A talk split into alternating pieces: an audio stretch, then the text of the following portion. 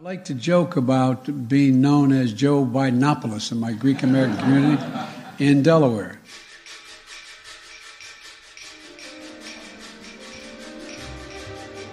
They call you uh, Bidenopoulos uh, for a reason, although I suggested that maybe you should be called Bidenakis.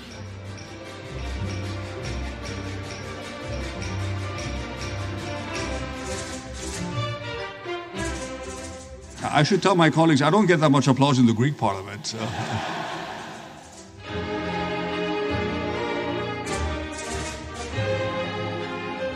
Long live the friendship between Greece and the United States of America. Ευχαριστώ. Thank you very much.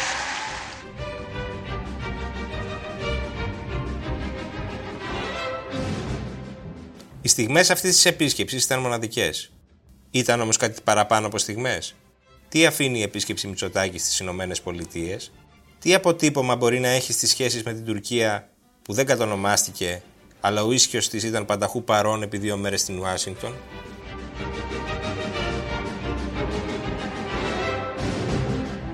Κυρίες και κύριοι, είναι το Ράδιο Κάπα, το εβδομαδιαίο podcast της Καθημερινής. Είμαι ο Μιχάλης Τσιντσίνης και σήμερα θα δοκιμάσουμε να αποκρυπτογραφήσουμε αυτό που μοιάζει με μια νέα ιστορική φάση στις ελληνοαμερικανικές σχέσεις.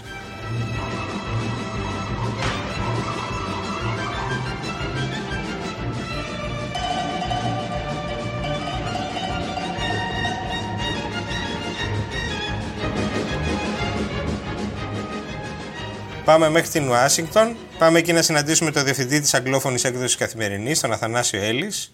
Θανάση, καλησπέρα από την Αθήνα. Καλησπέρα, Μιχάλη, τι κάνεις; Καλά, όλα καλά. Ποια ήταν λοιπόν, θέλω να θυμηθείς, ποια ήταν η πρώτη επίσκεψη Έλληνα Πρωθυπουργού που είχες καλύψει από κοντά; Όχι, oh, τώρα τι το θέλεις αυτό; Λοιπόν, αλλά δεν περίμενα κάτι λιγότερο από σένα. Λοιπόν, κοίτα, ουσιαστικά νομίζω πάμε πίσω στον ε, Κωνσταντίνο Μητσοτάκη το 90 αλλά, ε, δηλαδή ήμουν εκεί, αλλά δεν, την, δεν, δεν είχα πάει στο Λευκό Ήμουν δηλαδή ο μικρός που μάζευε τα περιφερειακά. Ναι. Ε, το 1994 θυμάμαι τον Αντρέα Παπανδρέου με τον Κλίντον και ουσιαστική, ας το πούμε, συμμετοχή και τηλεοπτικά και ε, σε έντυπο είναι από το 96 με τον ε, Σιμίτη, Απρίλιο του 96, αμέσως μετά τα ίμια, αν δεν κάνω λάθος, και του Κωσή Στεφανόπουλου το Μάιο του 96. Δηλαδή είμαστε στην πιο κρίσιμη, ας το πούμε, περίοδο, φαντάζομαι, στα ελληνοτουρκικά. Των ημείων. Των ημείων και ήταν και πρωθυπουργός και πρόεδρος ε, αμέσως μετά. Και ήταν τότε που αυτό ήταν το βάπτισμα. Έχει ζήσει όλες τις διακυμάνσεις από κοντά και, και νομίζω ότι έχεις καλύψει έκτοτε και σχεδόν όλες τις επισκέψεις Έλληνων πρωθυπουργών στην Ουάσιγκτον. Και ήθελα να σε ρωτήσω, η επίσκεψη Μητσοτάκη τελευταία σε τι διέφερε από τις προηγούμενες, Δηλαδή, τι θα ξεχώριζες, ας πούμε; Κοίτα, ε, είναι δύο-τρία πράγματα που πραγματικά είναι διαφορετικά. Πρώτον, η εικόνα της χώρας γενικότερα, πριν πάμε στη συγκεκριμένη επίσκεψη και στο συγκεκριμένο πρωθυπουργό, mm-hmm. έχει βελτιωθεί σημαντικά. Σε σχέση ειδικά με τη δεκαετία του 80, που ήταν μια δύσκολη δεκαετία με Αντρέα Παπαδρέου και Ρίγκαν στην Αμερική, ήταν τελείως διαφορετικό το σκηνικό. Δηλαδή, έλεγε Ελλάδα και η, η αντίδραση ήταν αμέσω αρνητική. Ταυτόχρονα, που δεν πρέπει να το συνδυάζουμε απαραίτητα με την Τουρκία, αλλά είναι μια παράμετρος για μας, ε, έλεγε Τουρκία τότε και ήταν ένας από τους κορυφαίους συμμάχους. Αυτή τη στιγμή λοιπόν είναι σχεδόν το αντίστροφο. Ναι. Ε, με μία δεκαετία, ως απόρρια θα έλεγα κυρίως της δεκαετίας της τελευταίας, διότι έχουμε δύο-τρία χαρακτηριστικά. Πρώτον, ε, με την κρίση την οικονομική και τη στήριξη του Ομπάμα και γενικά της Αμερικής. Βέβαια, οι Γερμανοί πληρώνουν και άλλοι, όχι οι Αμερικανοί. Αλλά τέλος πάντων η εικόνα της Αμερικής βελτιώθηκε στην Ελλάδα και άλλαξε το σκηνικό και στην Ελλάδα. Και εν συνεχεία η συνεργασία με την Αμερική, η συνεργασία με το Ισραήλ, ξεκινάει με τον Παπαντρέου, συνεχίζει ο Σαμαράς, συνεχίζει ο Τσίπρας, τώρα κορυφώνεται.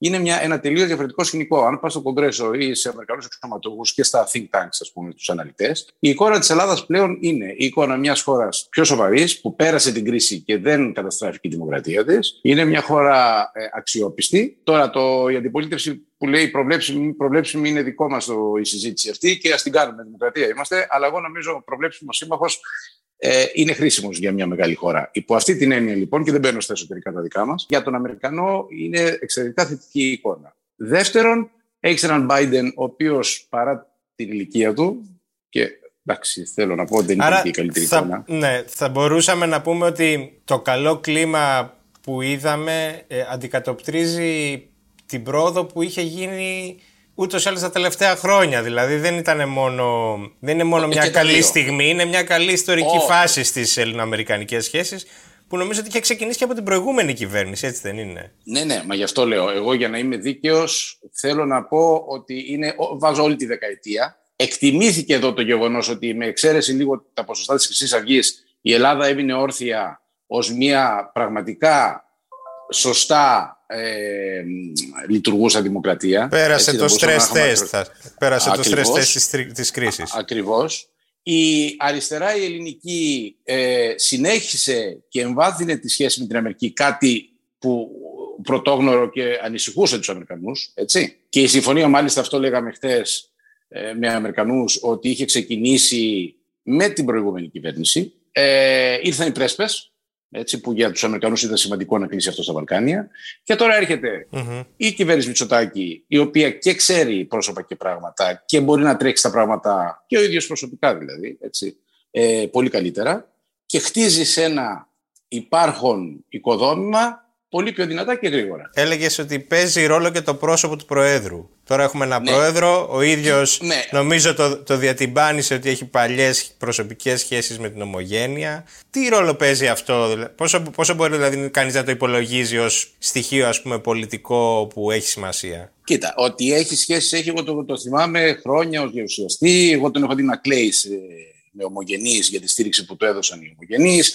Θέλω να πω δεν είναι κάτι ε, ψεύτικο, είναι υπαρκτό. Δεν θα σου λύσει τα προβλήματα, δεν θα πάρει τη μεγάλη απόφαση που μπορεί εσύ να θέλεις, αλλά είναι θετικά διακείμενος. Και αυτό ε, σε βοηθάει σε πάρα πολλές περιπτώσεις. Όταν θα γίνουν συζητήσεις για ένα θέμα δικό σου, η εικόνα της Ελλάδας στο μυαλό του είναι μια θετική, και της Κύπρου, είναι μια θετική εικόνα. Ε, τώρα είναι εξοικειωμένος.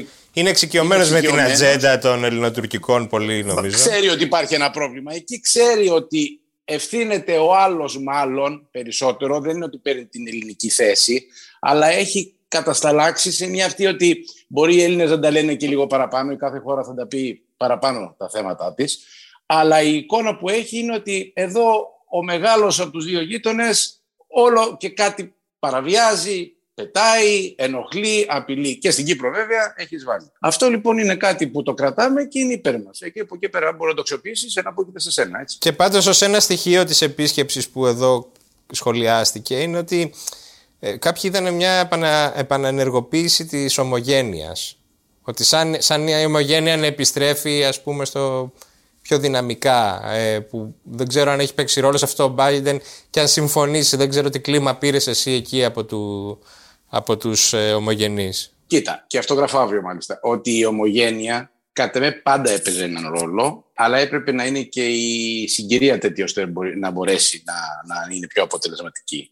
Η καλή σχέση με το Ισραήλ της Ελλάδας, διότι με, τους, ε, με την Αμερικανοεβραϊκή κοινότητα πάντα είχαν καλή σχέση η δική μας εδώ. Τώρα που έχει και η χώρα, τους απελευθέρωσε περισσότερο. Υπάρχει μια συνέργεια εκεί, ας το πούμε, μια ευθυγράμμιση. Ακριβώς, γιατί παλιά είχαν και το παράπονο γιατί αισθάνονται ότι είσαι μια δημοκρατία στην περιοχή όπως είναι και αυτή, η Ισραηλινή εννοώ, και υπήρχε ένα παράπονο γιατί είχαμε μια Απόσταση. ιδιαίτερη ναι. στάση, ναι, η οποία βέβαια δεν, γιατί πάντα το αντεπιχείρημα ήταν ότι η παραδοσιακή δεσμή με τον αραβικό κόσμο, όπου δεν έχεις κανένα λόγο το ένα, δεν αποκλεί το άλλο, και όπως φάνηκε με τις συμφωνίες που έχουν κάνει τώρα Ισραηλοί με τις περισσότερες αραβικέ χώρες. Τέλος πάντων, η ομογένεια πιστεύω ότι πάντα έπαιζε τώρα έχει οργανωθεί καλύτερα και νομίζω σε αυτό το ταξίδι φάνηκε ακόμα περισσότερο και στο Κογκρέσο, διότι έβλεπε στα μάτια όσων ε, παραβρέθηκαν στην ομιλία του Πρωθυπουργού. Δεν το λέω κοινικά, αλλά υπολογίζουν και τις ψήφους και τη στήριξη της ομογένειας. Έτσι, δεν είναι μόνο ε, ο ελληνισμός. Ξεκινάς από τη δημοκρατία, το θετική εικόνα της Ελλάδας γενικότερα, αλλά ξέρει ότι υπάρχουν τώρα ένα είναι εκατομμύριο, ενάμιση, δύο, ε, το πόσα λεφτά έχουν ακριβώς; Δεν πάω εκεί. Ξέρει όμως ο βουλευτής, ο γερουσιαστής και η εκάστοτε κυβέρνηση ότι υπάρχει μια ελληνοαμερικανική κοινότητα η οποία μπορεί να πιέσει, ε, επηρεάζει και νομίζω ότι τα τελευταία χρόνια οργανώνεται πιο πολύ και απεδείχθη χθες το βράδυ που ήταν και ένα δείπνο προς τιμή του Πρωθυπουργού, ο οποίος μάλιστα έδωσε και κάποια παράσημα σε επιφανείς ε, ομογενείς, ότι αυτή η αμφίδρομη σχέση ε, γίνεται πιο αποτελεσματική. Και νομίζω ότι δεν θα γυρίσουμε πίσω. Νομίζω ότι πλέον έχουμε, το νερό έχει μπει στην αριάκι που, που θα είναι υπέρ μας. Και είναι και κάτι που να σου πω την αλήθεια, το βλέπω και στις τουρκικές εφημερίδες και γενικότερα έχω την αίσθηση από την τουρκική πλευρά ότι ενοχλεί. Ναι. Ενοχλεί αυτή η ιδιαίτερη σχέση, αλλά τι να κάνουμε,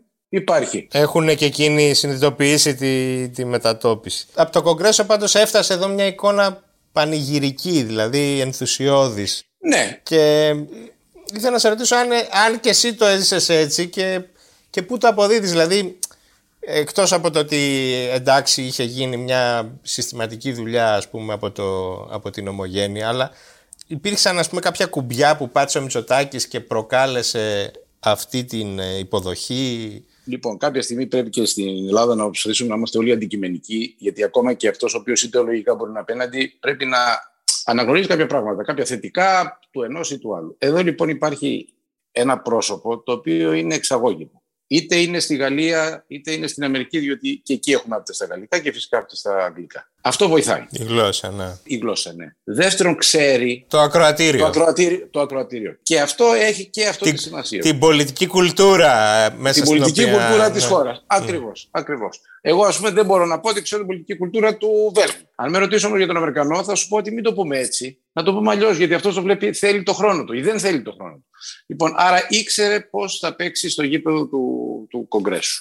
Ε, και η ομιλία αυτή καθ' αυτή, που έδεσε ευφυώ, πιστεύω, όλο αυτό το σκηνικό περί δημοκρατίας, που αντανακλά αυτό που είναι η Ελλάδα. Από την αρχαιότητα, μέχρι, δηλαδή ο Αμερικανός που συνήθως είτε στο Κογκρέσο είτε στην εκτελεστική εξουσία. Είναι ένας άνθρωπος που προφανώς έχει, κάνει πολιτική, έχει σπουδάσει πολιτικές επιστήμες ή έχει ασχοληθεί και με τα πολιτικά. Και άρα στο μυαλό του την Ελλάδα την έχει ως το λίκνο της δημοκρατίας. Έρχεται λοιπόν ο Έλληνας Πρωθυπουργός και λέει με την ευκαιρία και του εορτασμού των 200 ετών, έτσι δεν είναι και αυτό, και αφιερώνει μεγάλο χρόνο στη δημοκρατία και κάνει τη σύνδεση που εδώ έχει και συναισθηματική φόρτιση.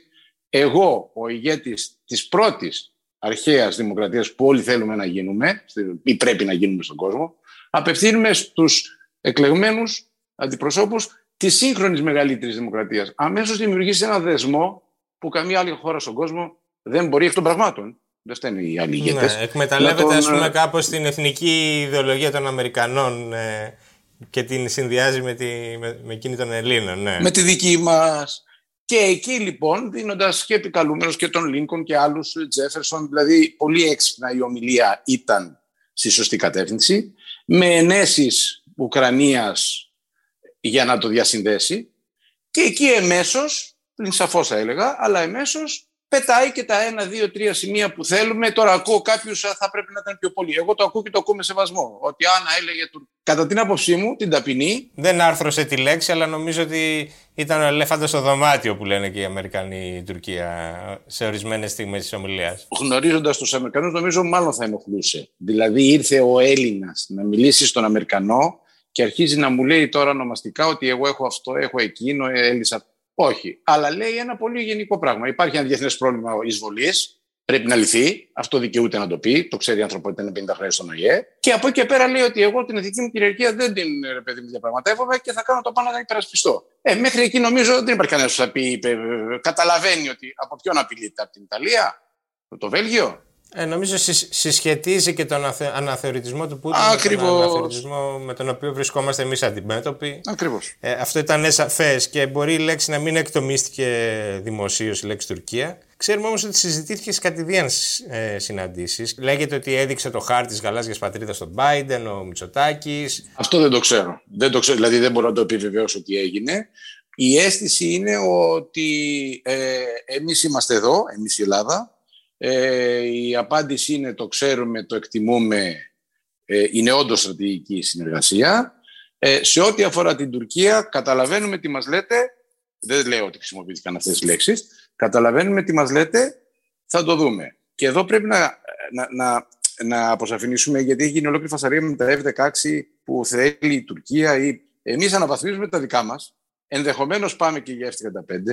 Η Τουρκία σε αυτή τη φάση ζητάει μεν να αγοράσει 40 και να αναβαθμίσει τα 80. Οι Αμερικανοί δεν έχουν προτείνει κάτι τέτοιο, διότι έγινε ολόκληρη παρερμηνία, θα έλεγα, και παραφιλολογία. Οι Αμερικανοί αυτό που έχουν προτείνει είναι στα υπάρχοντα αεροσκάφη να ενισχυθούν. Ένας εξυγχρονισμός. Ναι, αλλά όχι σε Viber. Δεν λένε ότι αυτό που θέλουν να κάνουν οι άλλοι στα 80 τους σας το δίνουμε. Οπλικά συστήματα και εξυγχρονισμός μεν που όμως δεν το αναβαθμίζουν σε επίπεδο Βάιτερ. Άρα, ναι, με να το συζητήσω και ενδεχομένως να αντιδράσω, γιατί και εδώ είναι μια κουβέντα, γιατί δεν θες να αντιδράσει τελείως σε κάτι το οποίο δεν ανατρέπει την ισορροπία, γιατί θα χάνεις πολιτικό κεφάλαιο που μπορείς να χρησιμοποιήσεις λίγο αργότερα σε κάτι πιο σοβαρό. Άρα η αναβάθμιση που συζητιέται αυτή τη στιγμή δεν είναι του επίπεδου που ήδη εξάγει η ελληνική πολεμική αεροπορία. Ακριβώς. Ναι, ναι. Όχι, μιλά... Οι Αμερικανοί συζήτησαν για κάποια. Να το πω λίγο απλά, δεν είμαι και η Δήμον. Ε, σαν να σου λείπουν ανταλλακτικά και εφόσον το έχεις στο αεροσκάφος, το οποίο όμως παλαιότερης τεχνολογίας σε σχέση με το ελληνικό Viber, ας πούμε, να αναβαθμιστεί έτσι ώστε με τα νέα ανταλλακτικά να μπορέσει να λειτουργήσει. Ε, αυτό δεν είναι το ίδιο ε, με το να γίνει ε, άλλης κατηγορίας σε ό,τι αφορά τις γενιές και την αποτελεσματικότητα του αεροσκάφους. Ναι, μεν βελτιώνεται, ε, αλλά δεν ξέρω, αυτό είναι μια συζήτηση που μπορεί να γίνει στο ελληνικό πεντάγωνο ή στην ελληνική βουλή, έστω και μακριά από τα φώτα της δημοσιότητας.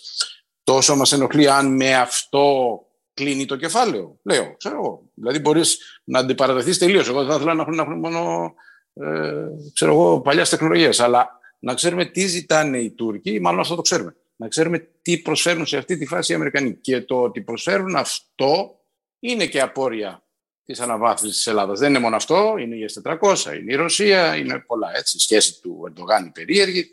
Αλλά, αλλά θέλω να πω ότι λαμβάνεται υπόψη και ότι αυτό που ζητάει η Τουρκία ενοχλεί, παύλα, απειλεί δυνητικά τον Έλληνα ο οποίος ήταν εδώ μόλις υπέγραψε τη συμφωνία, την επικύρωσε, την είχε αρχίσει η προηγούμενη κυβέρνηση, η αντιπολίτευση που τώρα αντιπολιτεύεται, αλλά την είχε αρχίσει αυτή, τη συνέχισε η ΝΙΝ. Έχω απόλυτα καλή σχέση.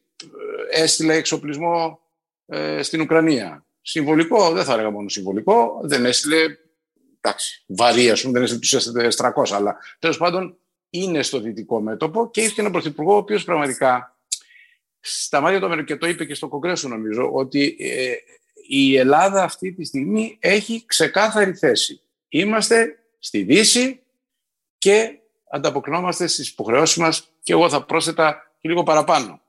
Έτσι, διότι και στο ΝΑΤΟ με τα ποσοστά που θέλουν οι Αμερικανοί σε διάφορες αμυντικές δαπάνες. Ε, θα το έλεγα έτσι με ένα σύνθημα: Είμαστε προβλέψιμοι, αλλά δεν είμαστε τυχοδιώκτες. Δηλαδή να προσπαθήσουμε να μεταλλευτούμε την συγκυρία για να εκμεύσουμε. Ακριβώς.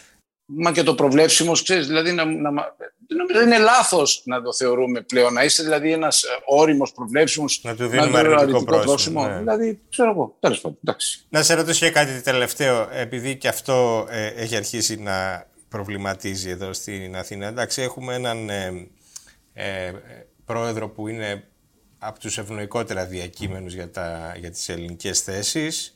Ε, έχουμε μια κατάσταση τέλος πάντων στην Ουάσιγκτον που φαίνεται ευνοϊκή. Πόσο κινδυνεύει αυτό από τις ενδιάμεσες εκλογές του προσεχούς του φθινοπόρου; Δηλαδή μπορούμε, μπορεί εκεί να δούμε ένα βραχικύκλωμα γιατί ξέρουμε ότι και η Αμερικανική Δημοκρατία περνάει από τις πιο πολιτικές φάσεις της ιστορίας της. Πόσο, πόσο κινδυνεύει αυτή η καλή σχέση να διαταραχθεί για εσωτερικούς πολιτικούς λόγους των ΗΠΑ. Δεν νομίζω ότι κινδυνεύει. Νομίζω ότι είναι διακομματική η θετική ε, στάση και στο, στις επιτροπές, δηλαδή δεν είναι μόνο Μενέντες, και η εναλλακτική, ας το πούμε, ηγεσία και στη Βουλή και στη Γερουσία επιτροπών που θα έχουν καθοριστικό ρόλο στα θέματά μας δεν είναι αρνητικά διακείμενη και έχω την αίσθηση, να δείτε και στην ομιλία χθες ο ηγέτης, ο Μακόνελ, ο ηγέτης των Ρεμπλικάνων στη Γερουσία, ότι και να αλλάξει, που για να μπω για ένα δευτερόλεπτο στα εσωτερικά της Αμερικής, δεν είμαι βέβαιος ότι θα αλλάξει. πριν ένα μήνα το συζητούσαμε, θα σου έλεγα σίγουρα θα αλλάξει η πλειοψηφία και στη Βουλή και στη Γερουσία. Μετά τη διαρροή και όλο αυτό το θέμα που έγινε για τις εκτρώσεις, που είναι μείζον κοινωνικό θέμα εδώ, λειτουργεί συσπηρωτικά και μπορεί να μην αλλά εγώ ας πάμε στο σενάριο γιατί δύο θα είναι, είτε έχει τα δύο σώματα το ένα κόμμα είτε το άλλο. Εγώ λέω λοιπόν ότι χάνουν οι δημοκρατικοί και περνάει στους ρεπουμπλικανούς. Δεν νομίζω ότι εμείς ως Ελλάδα, σε ό,τι αφορά τα διμερεί μας και την προσέγγιση τους, αλλάζει κάτι. Η στάση μας στην Ουκρανία χαίρει εκτίμησης εδώ διακομματικά. Ε, η αμυντική μας συνεργασία, γερουσιαστές βουλευτές έρχονται στη Σούδα, στην Αλεξανδρούπολη. Το ενεργειακό που μπαίνουν στο χάρτη και κυρίως όχι θεωρητικά, κυρίως σε ό,τι αφορά την προμήθεια στα Βαλκάνια και γενικότερα στην Ευρώπη πάλι διακομματικά αντιμετωπίζεται ως μια θετική εξέλιξη. Άρα δεν έχουμε κανένα λόγο να, ας το πούμε σε εισαγωγικά ή χωρίς, να ανησυχούμε ε, για την εσωτερική δική τους εκλογή που ενδεχομένως να έχει μια συγκεκριμένη κατάδειξη ή μια άλλη. Για μας νομίζω το νερό έχει μπει στο ριάκι και, και δεν πρόκειται να ανατραπεί κάτι ουσιαστικό. Άρα μπορούμε να αισιοδοξούμε ότι η καλή στιγμή για την Ελλάδα δεν, ήταν, ε, δεν θα διαρκέσει μόνο μια στιγμή, θα έχει και συνέχεια. Νομίζω ναι. Νομίζω είναι μια ασφαλής πρόβλεψη να πει κανείς ότι όχι ότι δεν θα έχουμε τις αναταράξεις, θα έχουμε τις διαφορές, αλλά είναι μια σχέση η οποία προς όφελος της Ελλάδας έχει βαθύνει. Έχει βαθύνει και κινείται στην κατεύθυνση που θα έπρεπε δεν χρειαζόταν να είμαστε ο περίεργος, ο αντιδραστικός. Είμαστε μια χώρα η οποία βέβαια θα θέσει και τα θέματα της, θα διαφωνήσει, έτσι, δηλαδή και εντός του ΝΑΤΟ. Και... Αλλά δεν είμαστε κάποιος δύσκολος εταίρος που δυστυχώς οι γκρινιάδε που μέχρι πριν μερικά χρόνια ήμασταν στα μάτια, δικαίως αδίκως άλλη κουβέντα, στα μάτια πολλών Αμερικανών και άλλων. Θανάση, ευχαριστώ πολύ για τη συζήτηση. Να είσαι καλά, Μιχαήλ. Εσύ και θα τα πούμε στην Αθήνα. Να είσαι καλά. Καλή επιστροφή.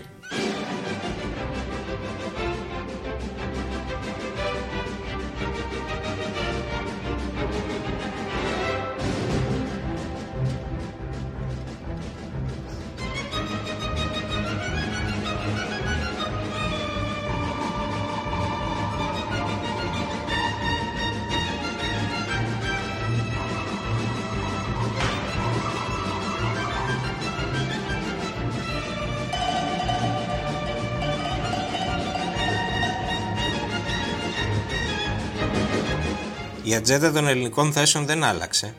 Άλλαξε όμως πολύ ο τρόπος που αυτές οι θέσεις προβλήθηκαν. Και ίσως αυτός ο νέος τρόπος θα άξιζε να συζητηθεί έξω από τον κομματικό ανταγωνισμό.